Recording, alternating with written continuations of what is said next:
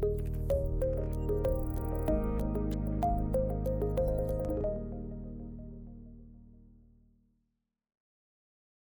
good morning, church. Um, it's great to be with you this morning. We've come out of a series called uh, Without a Doubt. We're still going to be in Luke here, but uh, the Lord's put in our hearts to move this, uh, this idea of taking what we know now about Jesus Christ and still learning those things, but now pursuing God because of them. So, as you saw in the video, you and I are in pursuit God with each other. It changed when Jesus made himself known to us. It just did. And if you're not a believer this morning, it does that. When Jesus makes himself known to you, your priorities change. The pursuits of this life change. You become one who is now pulled to the things of God. What does that look like? Why are we pulled to the things of God this way? What defines that for our lives? I was thinking a lot about the first time I got something other than a banana seat bike. I'm that old. I got a banana seat bike when I was a kid. And I remember quickly trying to transform this bike into something that looked like a BMX bike, and it was just really a poor excuse for a bike. But I was blessed with a, a Schwinn 10 speed, I think, back in the day. And the family got bikes. So we were going to do some bike riding together on a few trails and enjoy that in the Riverside area. So we got bikes together. And I remember now getting up on a bike that was a little bit taller, a little different profile of a bike, and the tires were super skinny. That was my problem, right? I'm like, is this really going to hold me up? The tires were super skinny. So I got on that street and I decided to get on that bike, and there was a fear in me I was young enough that there was a fear in me in riding this bike a bit. And as I looked ahead, I knew that there was ground to cover with a bike, but I looked ahead and I happened to have acorn trees in front of my house.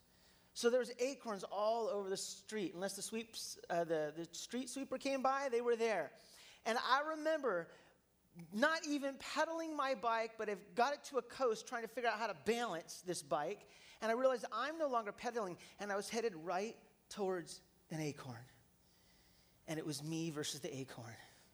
I know this sounds ridiculous, but I remember this ingrained in my head. And I stared at that acorn and I said, Don't hit the acorn. And I came up as I'm coasting just a little bit, and guess what I did? I hit the acorn. And what happened at that point? I fell. I bailed. I hit the bike on the ground. And I thought to myself, I can't do this. I stared at the acorn. A couple things that I learned about that. Number one, to be able to balance on a bike, you have to have momentum forward. You, you, I've seen people do that. They, they do tricks and stuff, but all the while, that can only last so long. It's a balancing act. To be able to truly balance on a bike, you have to have forward movement. And in that forward movement, where we slow down is when we start to look at the complications of this life, the trials, the tribulations. I'm going to talk about something that is separate from that, that, that Christ calls us to. But there's just, no matter where we're at in this life, whether a Christian or not, there's trials and there's tribulations. We just go through stuff financially, with our health and relationships. It's just going to help it. It's just going to happen. It's what it is. But when I've fixed myself, my, my gaze upon the problem, I begin to slow down, worry about the problem, and the thing that I worried about so much became the ultimate issue for me. I fell. I hit the ground. I was thinking about that. And if you watched this last video, thank you so much, Jackson, for creating it for me this really kind of captures the idea.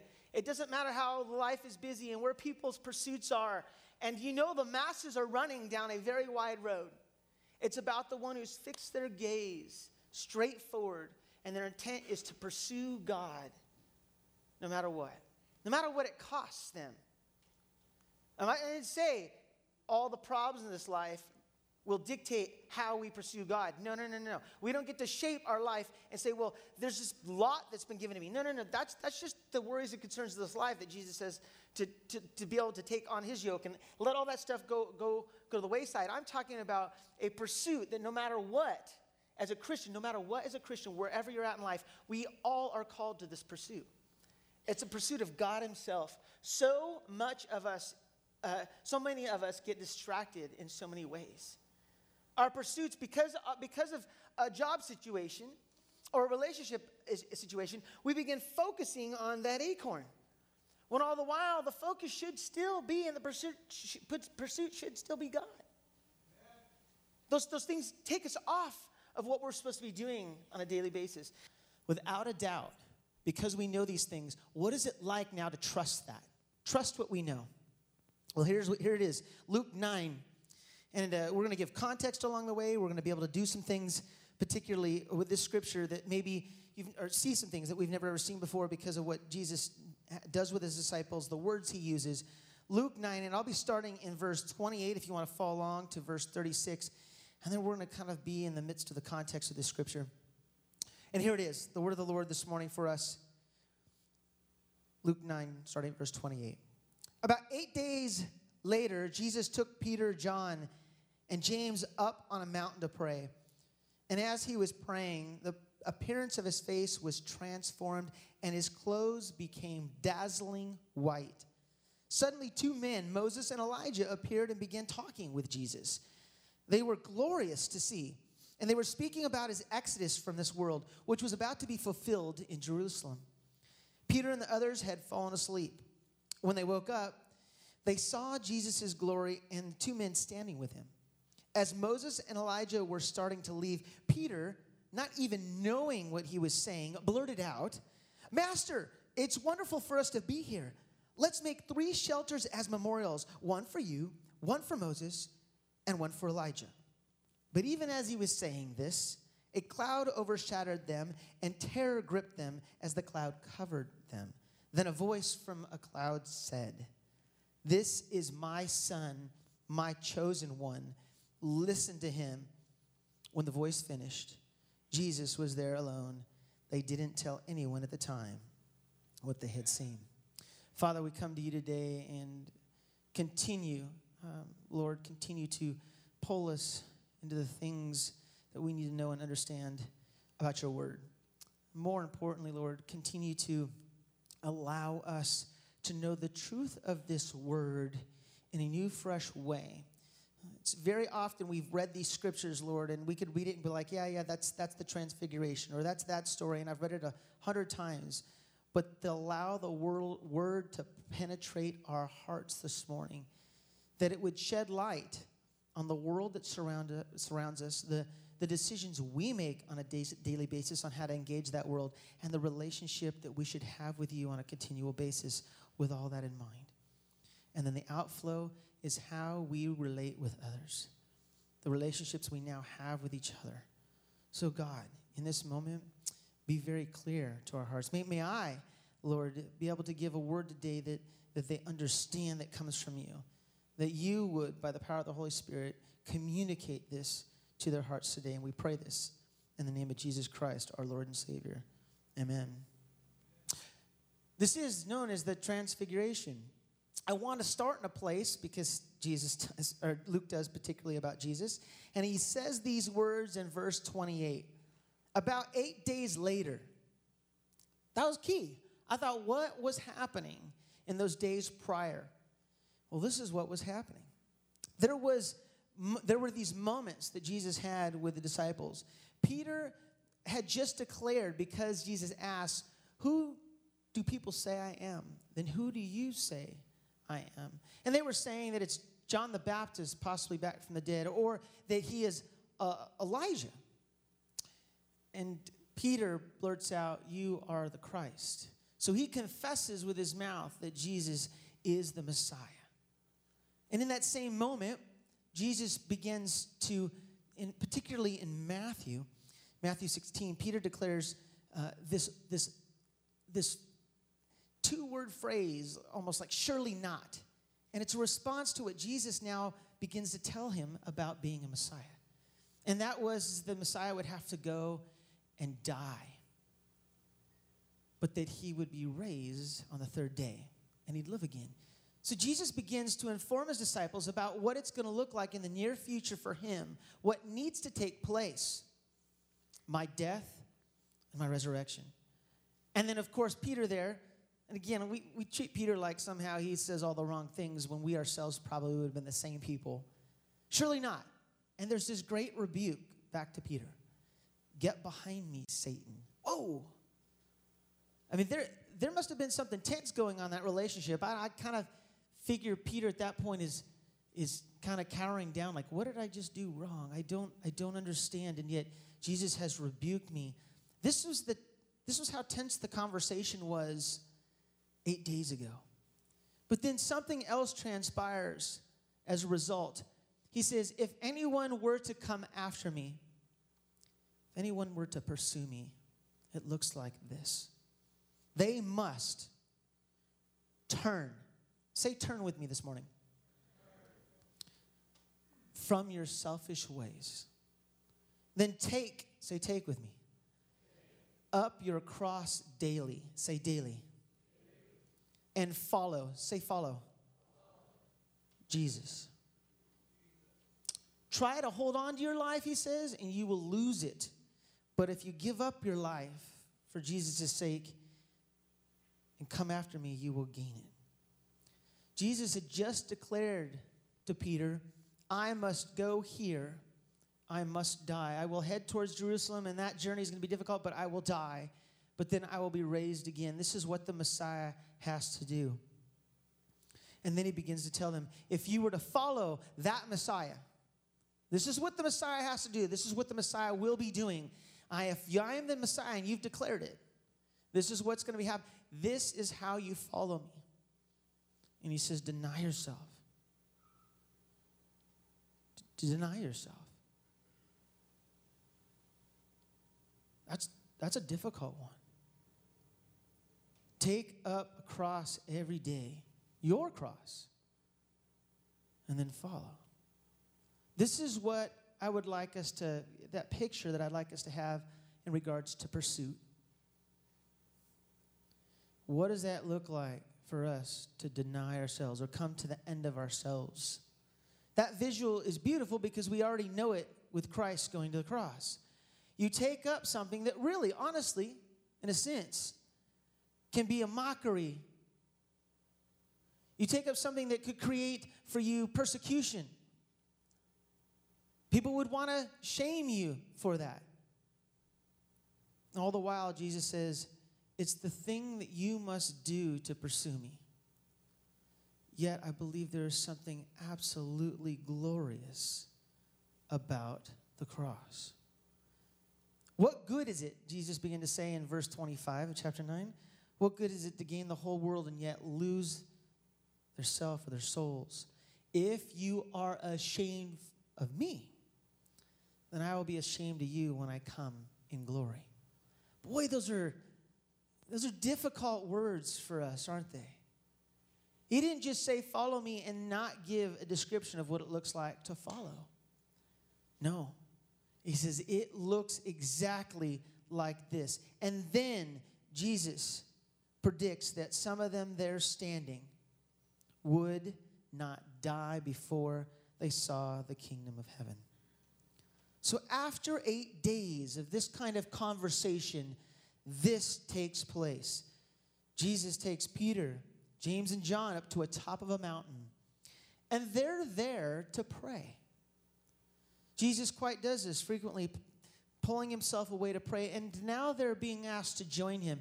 It's very reminiscent to the scene that happens just before he is seized by Roman guards, before he is betrayed, to go away and to pray. But this, getting away, uh, this retreat per se, is something glorious and significant and revealing. The other one is exactly what he had predicted, and it was one of grief and sorrow and pain, and yet still joy. And we'll talk about that in a moment. But we know this that he takes them up there, and as they begin to pray, the scripture says they fall asleep, just like the garden. That's exactly what happens when you spend the time that you spend. Uh, they were fatigued and tired and they fell asleep. I cannot blame the disciples sometimes. Jesus knows his intent. He is one with the Father, and there's some practices that he's helped instigating disciples. He doesn't even criticize them for falling asleep. And yet they are awoken because Jesus is there in all his glory. The description by Luke is very similar to the description John makes in First John, in him there is no darkness. God is light. That same author in Revelation chapter 1, if you were to read that, the description of Jesus, this bright light, in some translations, particularly for Jesus in the moment, like lightning flashing. The brightest, the brightest light that you could think of. And he's there in that kind of glory. Not only that, Moses and Elijah are there. What a sight. And it's interesting, Luke lets us in on something. He lets us in on the conversation that is taking place. He says, particularly, that they were there talking, talking about what the end was going to be for him to exodus or to depart for the world. But what's very interesting is Peter gets to see something so magnificent, magnificent, and so does James and John. You know, people always want to see Jesus. They want to they want to get a glimpse of him, but for different reasons. Just before this, Herod was trying to get a chance to see, kept trying to see Jesus. Later on, we know, particularly in Luke 28, or uh, 23 8, that he finally sees Jesus because he wants to see a miracle. There's a lot of people for various reasons who want to see Jesus, but they weren't all for the right reasons.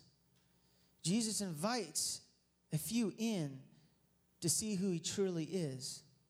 Because even though Peter uses the words he uses and he has misunderstanding, as we'll see, Jesus can work with that.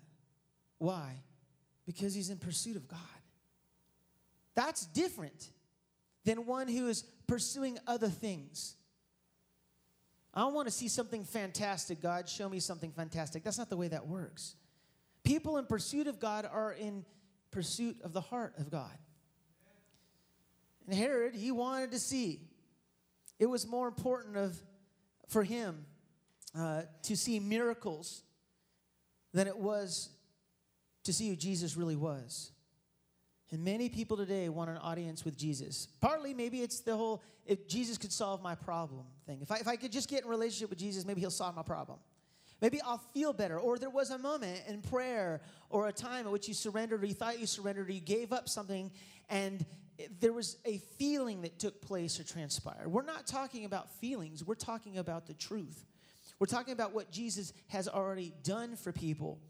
And people want to seek that outstanding feeling that happens when you come in the presence of somebody that does something spectacular.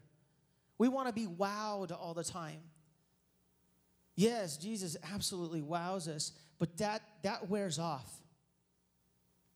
Things of that nature wear off in our lives. We, we need more. It needs to be more spectacular. It needs to be more glorious. You know, there are a lot of songs, and we won't sing them, but almost, almost a sense that there's a movement, even in the church, that is crying out for God to show his glory in new ways. I'm gonna let God decide, but all of his splendor is shown throughout the entire universe. It's already there, and it's in your life. His glory is already fully on display. They want to seek things now. Like we want physical evidence that you're here, God. It's called the Holy Spirit and it's called transform lives. Jesus was different when he came onto the scene, absolutely different.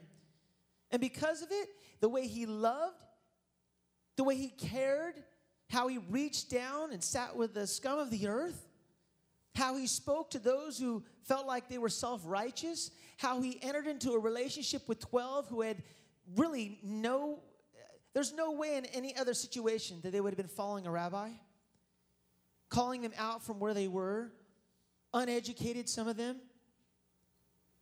weren't qualified to be a representative for God, but He never ever chooses the qualified.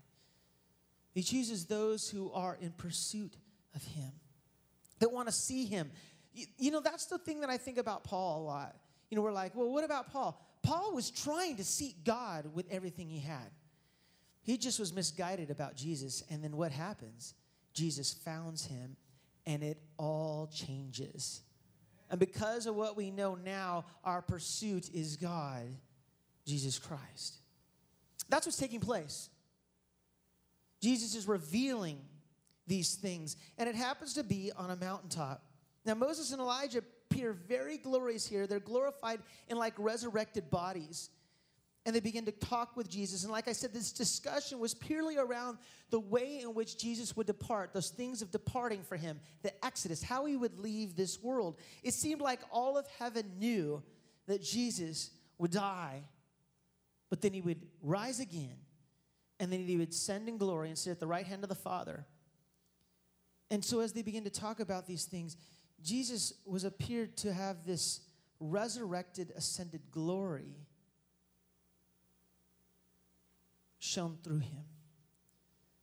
It was that of things to come, fully God, fully human, but that of things to come, what he would look like in all his splendor.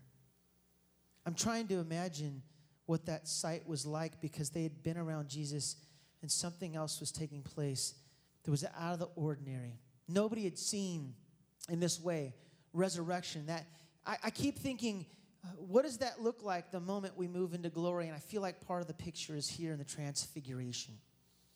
And that's what's happening. He is transfigured. The, the word here is, is, is metamorphosis. It's to be transformed. That is what's taking place. This is the appearance that the disciples see before them. They're awoken to this moment. And in this particular moment, Peter, like any other moment, reactionary, decides to give some input. Peter has one response, the only one that he could see through human eyes. And scripture is very specific that Peter did not know what he was saying. He misunderstood the situation. It is wonderful for us to be here. A, a, literal translation it is wonderful for us to be here always. So here's the suggestion by Peter let us make some temporary shelters for all of you to memorialize all of you in this moment. There's a couple of things here that are very, very strange. He wants to honor all three, but as equals. We cannot idolize the things of the past nor place Jesus in the same place. We don't idolize Jesus. We worship him, we follow him, we listen to him. If we, begin to idolize Jesus, we can make him anything we want him to be.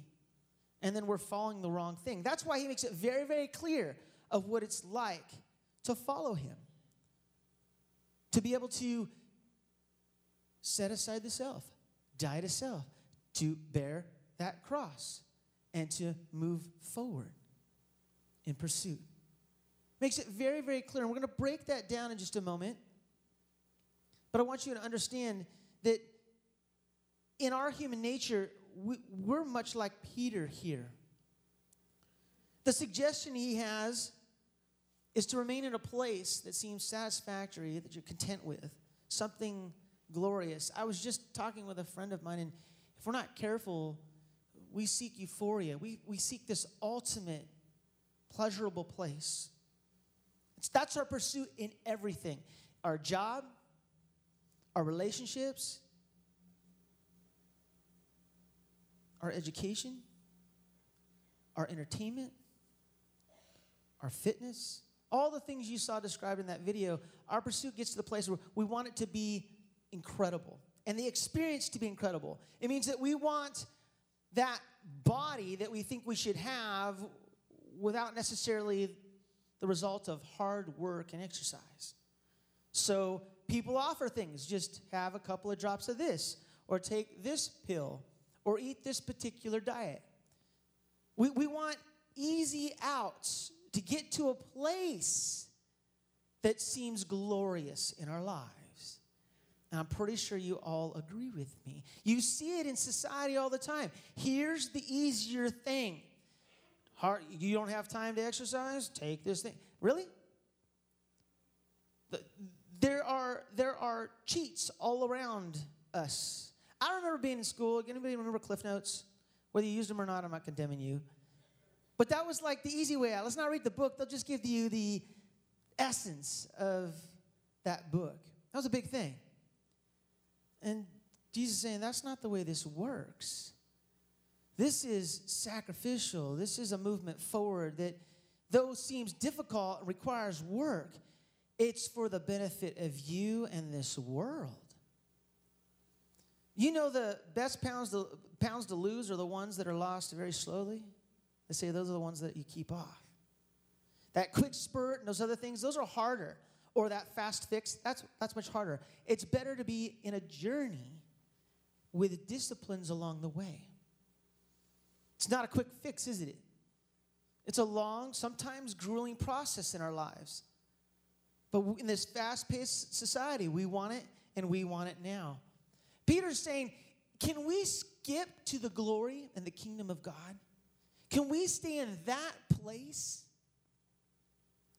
Let's just memorialize everything right now that we see. Let us go onto the mountaintop and remain there, for it is glorious. It is peaceful. It's majestic. I can't even set my eyes on the things that I see here. Let us stay here always. It is so beautiful. Folks, that's heaven. Did you hear me this morning? That's heaven. There are glimpses and there are times in this place in which we get to experience it. But that is not what we seek every day of our lives, or it shouldn't be. Our pursuit is God.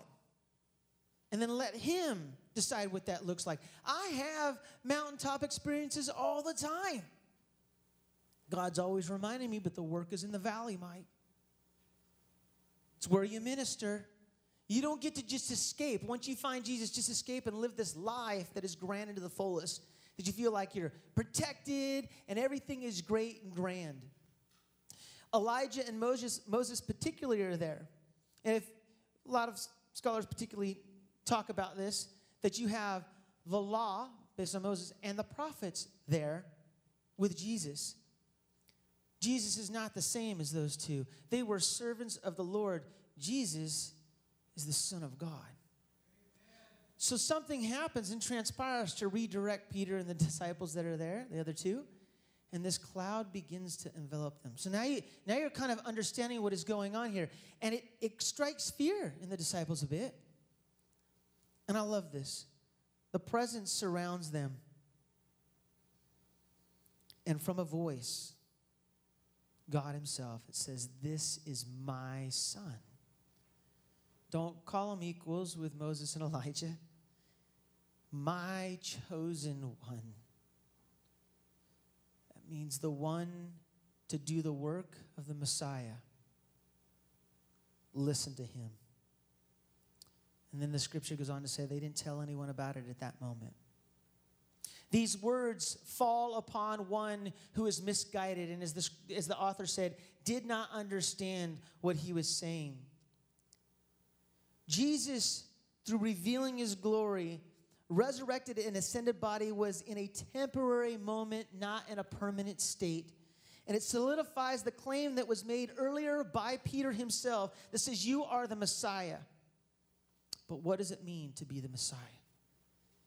Peter might be requesting here to skip the cross, even though he doesn't know or maybe understand even what that looks like or moving towards death. He was rebuked by Jesus earlier when he said, No, no, no, no, surely you won't die, Lord, and I won't let that happen. And he's like, Get behind me, Satan. You don't understand what the Messiah must do. He just confessed Jesus Christ is the Messiah. And now there's this contradiction. To know Christ is to know the cross. Peter just didn't know what he was saying. And that's where God comes in and immediately responds. In other gospels, Jesus tells them not to fear, but the presence of the Lord was surely there. This is my son, my chosen one. Again, Jesus is different than all others. Many in the, in the past have pointed out these things about Moses, John the Baptist, Elijah, the things that they, they, the things that they believed about them, that they carried the law or the word of God all the time. Jesus came according to the scriptures in Matthew 5 to fulfill those things, the law, the prophets. He didn't come to abolish them. So it's a, it's a beautiful representation of what Jesus does when Moses and Elijah had brought something to the people, a first covenant. Jesus is about to reestablish this relationship in a new, fresh way to all people with a new covenant, his body. That's what the Messiah has to do, to go through the cross. He has to die. We need death so that we can live. This goes back to the words that Jesus uses about us picking up our cross. What's different about Jesus? The virgin birth, of course, fully God, fully man, neither Elijah nor Moses. He's the Savior of the world, but how? Yes, he healed people. John asked the question while he was in prison. John, John the Baptist asked the question So, is this the Messiah? Well, Jesus says, Hey, go tell John what you've seen and what you've heard. He heals people, he loves people. He's going around this, this region in which he would eventually give up his body on a cross, but going around as much as he can, proclaiming the kingdom of God is here. And that he is the one that they've been waiting for. Jesus had to go, and he knew it. He had to go through the cross. That is what it meant for Jesus to be Messiah, the Christ. That he had to go through death.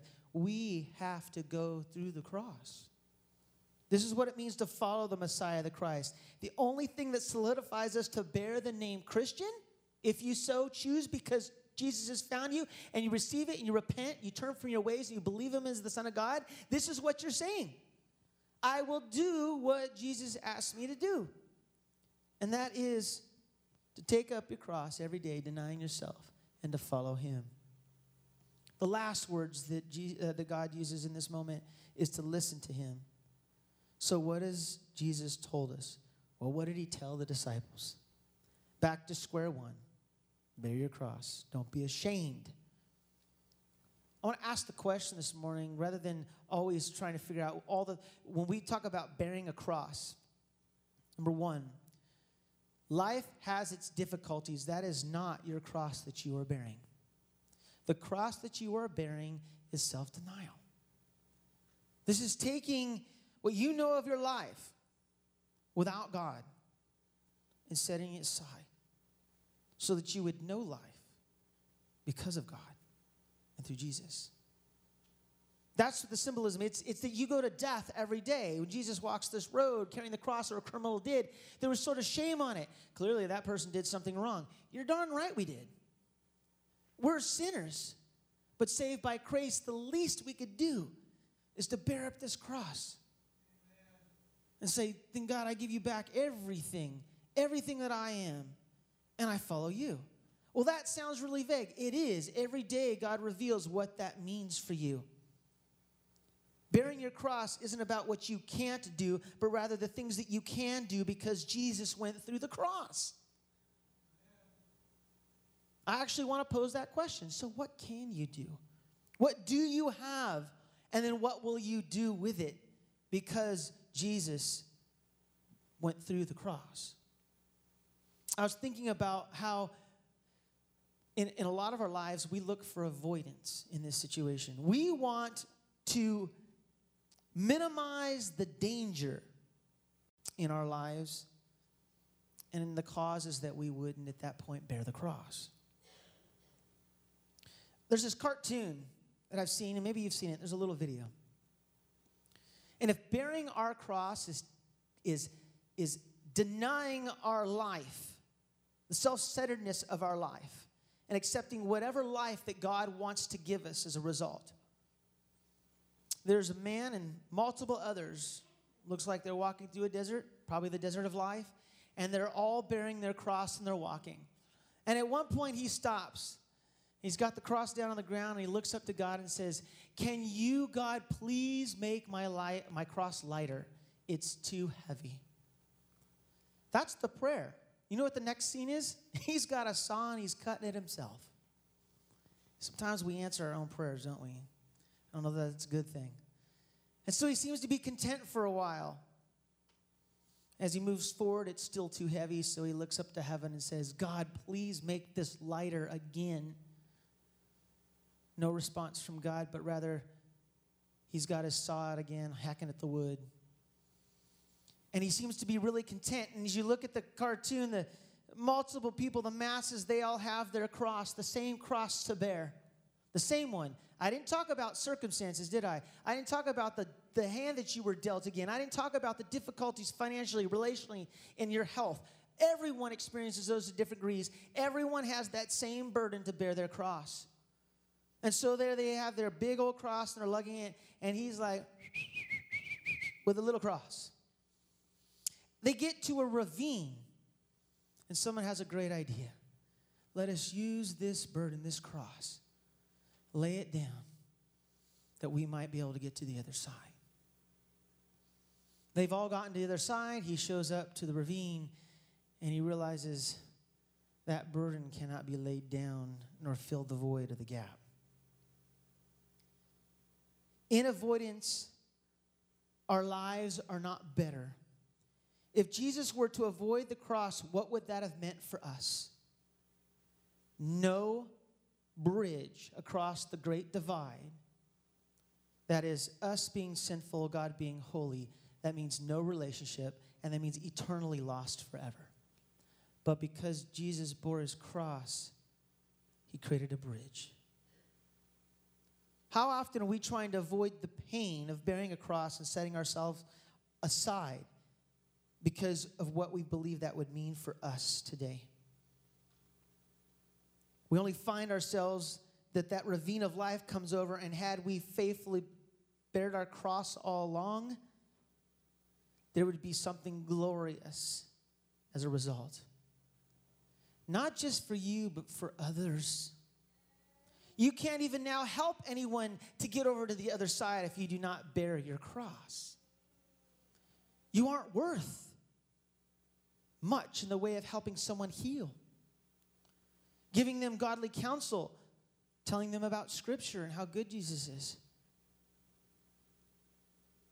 If you want to take the easy out and you want to avoid the pain of bearing your cross, it becomes disastrous. And you think that in that time it gives you great joy, and it doesn't. I have experienced my greatest joys as a result of taking up my cross. Because of the cross, I have disciplines and strength in my life that I have never, ever had. Do you realize again, whether I choose Jesus or not, there will be difficulties in this life. But in self denial, God has given me a life that I could never dreamed of, especially disciplines and strength. He's given me perseverance. Uh, why do I put that there? And there's a reason why. I was thinking about so often in my life, uh, there's things that I do that are that are just me doing it. I'm out there by myself. I have ridden this this 34 mile an hour, the 34 mile bike ride, this route by myself a bunch of times. I was out the other day with a friend, and there was a wind, and it was kind of the middle of the day. It was sort of beautiful, but we went on the ride together. When we were done, we looked at each other and said, Wow, it wasn't like riding it by ourselves. In fact, we were noticing it along the way. Well, this is kind of grueling right here, but wow, we're doing this together. You know what we did? We rode side by side and we talked about life. We talked about God. We talked about difficulties. We talked about ministry because he's another pastor. And by the time we were done with that ride, we were like, what a beautiful moment. Yeah, I'm a little tired. I'm a little fatigued. I could use some rest. I'm going to hydrate up a bit. But what a blessed ride that was. You know, when I take that ride, what I do is I'm grinding the hill, dear Lord, get me through this as fast as I possibly can. And then I recognized that same hill, I looked at my brother and I was like, so what's God doing in your church? And he started talking about, or we were just talking about all kinds of things came up as a result. Your endorphins are going and you're thinking, and we realized by the end of the time, and then we spent 45 minutes after the bike ride talking in front of my house. I don't, I don't do that on my own. I am given perseverance because I exist in a church that encourages me and supports me. I'm given perseverance by the Holy Spirit because He brings a brother into my life to journey with me. That's a beautiful picture. Where it was a grind and it was painful, it still is. I'm not saying the hills were easy. That's not what I'm saying at all. I'm not saying that the, the, the, the, the uh, that there's no uh, similar workout happening. But our mind was on something else as we continued to journey and go through the pain together. It was a beautiful moment. I feel like that perseverance for us is a gift that God's given us because the other people come alongside and we're on the journey together. I'm more successful on that ride. And I'll be honest with you, too. We were both talking about, we, we do these little apps, and they can kind of tell you these, these little moments of time of whether or not you've, they've tracked your time on a particular hill, if you've done better or not. And we kind of rode with no intention to better our time, but just to enjoy the ride. And when we got back to my house, we looked at our apps and we couldn't believe it, but we had set records for ourselves. Not trying to, but because we encouraged each other and we were in this mode of, I don't know what it was. It was, it was like the, the, the time together made the other time that was painful be really bearable. And we were even forced each other to take breaks. This is a good time to stop and refresh ourselves and maybe eat a little bit, to hydrate a little bit. And I remember him saying afterwards, I love taking the breaks. And that's not something we normally do. Let's just grind this and get this thing over with. As a result, I can't tell you what transpired in our conversation, but the resulting factor is he has new vision for a church name and for a direction for his church because he was able to blurt that out in our conversation at some point, and he thinks this is totally of God.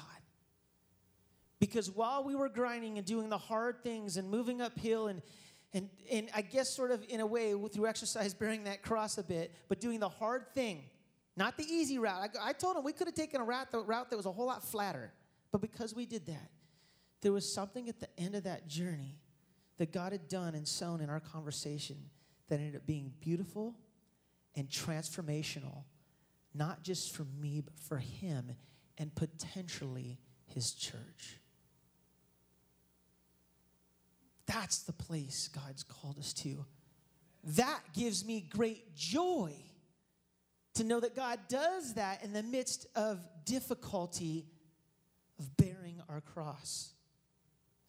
Because the cross, I have compassion and love where I had none, or I thought I had some, but a compassion and love for people. Because the cross, I have gifts or talents that have come out of me as a result things that God's still trying to refine in me. I have the ability and the confidence to stand before the masses and proclaim the word of God, which I did not have ever. I have a call to serve now, serve people, serve a community, serve the hurting, even encourage the healthy along their way, and develop leadership because I've denied myself, taking my cross up, and I followed Jesus. I have no shame. Whereas before I would sit in a conversation, yes, even in the band days when we played a rock show and the day was the, the concert was over and all these people want to talk to you, I just kind of froze there and I was like, oh, people don't ask questions about Jesus because I'm not prepared for that. And the Lord began to work on me and open those conversations. And we began to pray and read scripture to people and lead people, even off the platform, to the Lord because He gave us boldness and that shame of like wondering what people would think went away. And it doesn't matter what others say anymore. And then i have the holy spirit who empowers me and reassures me every day and gives light to the scripture who speaks into other people's lives and they pray for me and then they let me know the power that comes do you see the great joy i have as jesus said the joy set before him was to die, that that is the joy that is set before us, is to die because there's greatness ahead of us through God, our Father, and Lord Jesus Christ, who wants to give everything good to his people, to his children. That's the life we get to live when we set ourselves aside. So often we will try to uh, define this by the things that we can't do. There's nothing I can't do because that's my God. There are things that I would never think about doing because I serve a holy God. That's the beauty of it. And the things that God calls me to and the things that I get to live into do not create destruction, but they instigate life. Instigate life for my wife, for my kids. When I was a youth pastor, for all the kids there, when I've been in any kind of ministry, preaching the word of God, it instigates life for you. I walk away on a Sunday feeling completely satisfied and I, trust me, I have my confidence issues and those type of things. And I'm, I'm wondering, did it, did it make a difference today, God? All the while I trusted Him because I set aside my feelings about what my voice sounds like. I've said that before. Or uh, my mannerisms or how unconfident I might come across as speaking. Oh, you know, it's kind of, that was a rocky speech. You know, he's kind of monotone too. You know, all the criticism that I might be thinking about, oh, that's that scripture was said wrong. I ignore that and I listen to what God has me do, bring it before you, and I walk away on a Sunday and I have great joy and satisfaction that I did what God called me to do and I denied myself, picked up my cross, and I followed him today. What does that look like for you? There's got to be some application. You're gonna have, you got some notes, and there's some questions I want you to think deeply about. There's an incredible future for us for sure, but we all have to go through the cross. We don't get to remain in this place on the mountain and skip to glory without having to go through some of the difficult things of picking up our cross daily and following Jesus. The cross is necessary. It was necessary for sin, so it must be necessary for us. To not pick up your cross is to deny the cross of Christ. We don't do that. We need that cross, right? That gives us life. Someone else needs us to bear our cross, it gives them life. We are going to be that church.